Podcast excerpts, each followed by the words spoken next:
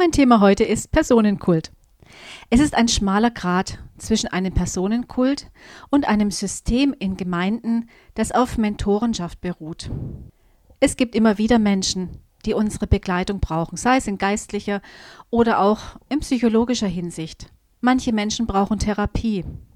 Doch eine längerfristige Begleitung setzt voraus, dass ich mich mit dem anderen beschäftige. Und dazu sind Großveranstaltungen ein falscher Ort. Und hier ein paar Worte zu Seelsorgern, Mentoren, Beratern und so weiter. Ich habe selbst eine seelsorgerliche Ausbildung und ich habe sie über acht Jahre hingezogen. Seelsorger sind für mich Menschen mit einer enormen Verantwortung. Und sie brauchen die Gabe, dass sie sich jederzeit über ihre eigenen Motive im Klaren sind. Und für mich ist Supervision ein absolutes Muss für jeden, der mit Menschen zu tun hat. Supervision soll eben genau verhindern, dass ich mir den anderen abhängig mache. Außerdem braucht es in längerfristigen Begleitungsprozessen immer wieder neue Ideen.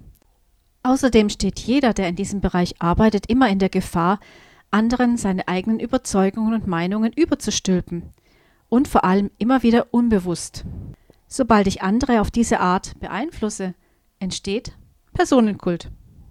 Menschen müssen lernen, unabhängig von mir ihre eigenen Ressourcen und Möglichkeiten, ihre eigenen Gaben, aber auch ihre Schwächen selbst zu erkennen und vor allem anzunehmen. Denn Jesus hat uns geboten, liebe deinen Nächsten mit dem Zusatz, wie dich selbst. Aber wie kann ich mich selbst lieben und annehmen, wenn ich immer irgendeinem Ideal aus irgendeiner Veranstaltung hinterher hinge? Und mit diesem Satz von Jesus, liebe deine Nächsten wie dich selbst, wünsche ich euch ein wunderschönes, ein gesegnetes Wochenende und ein gutes Miteinander in euren Gemeinden und Gemeinschaften.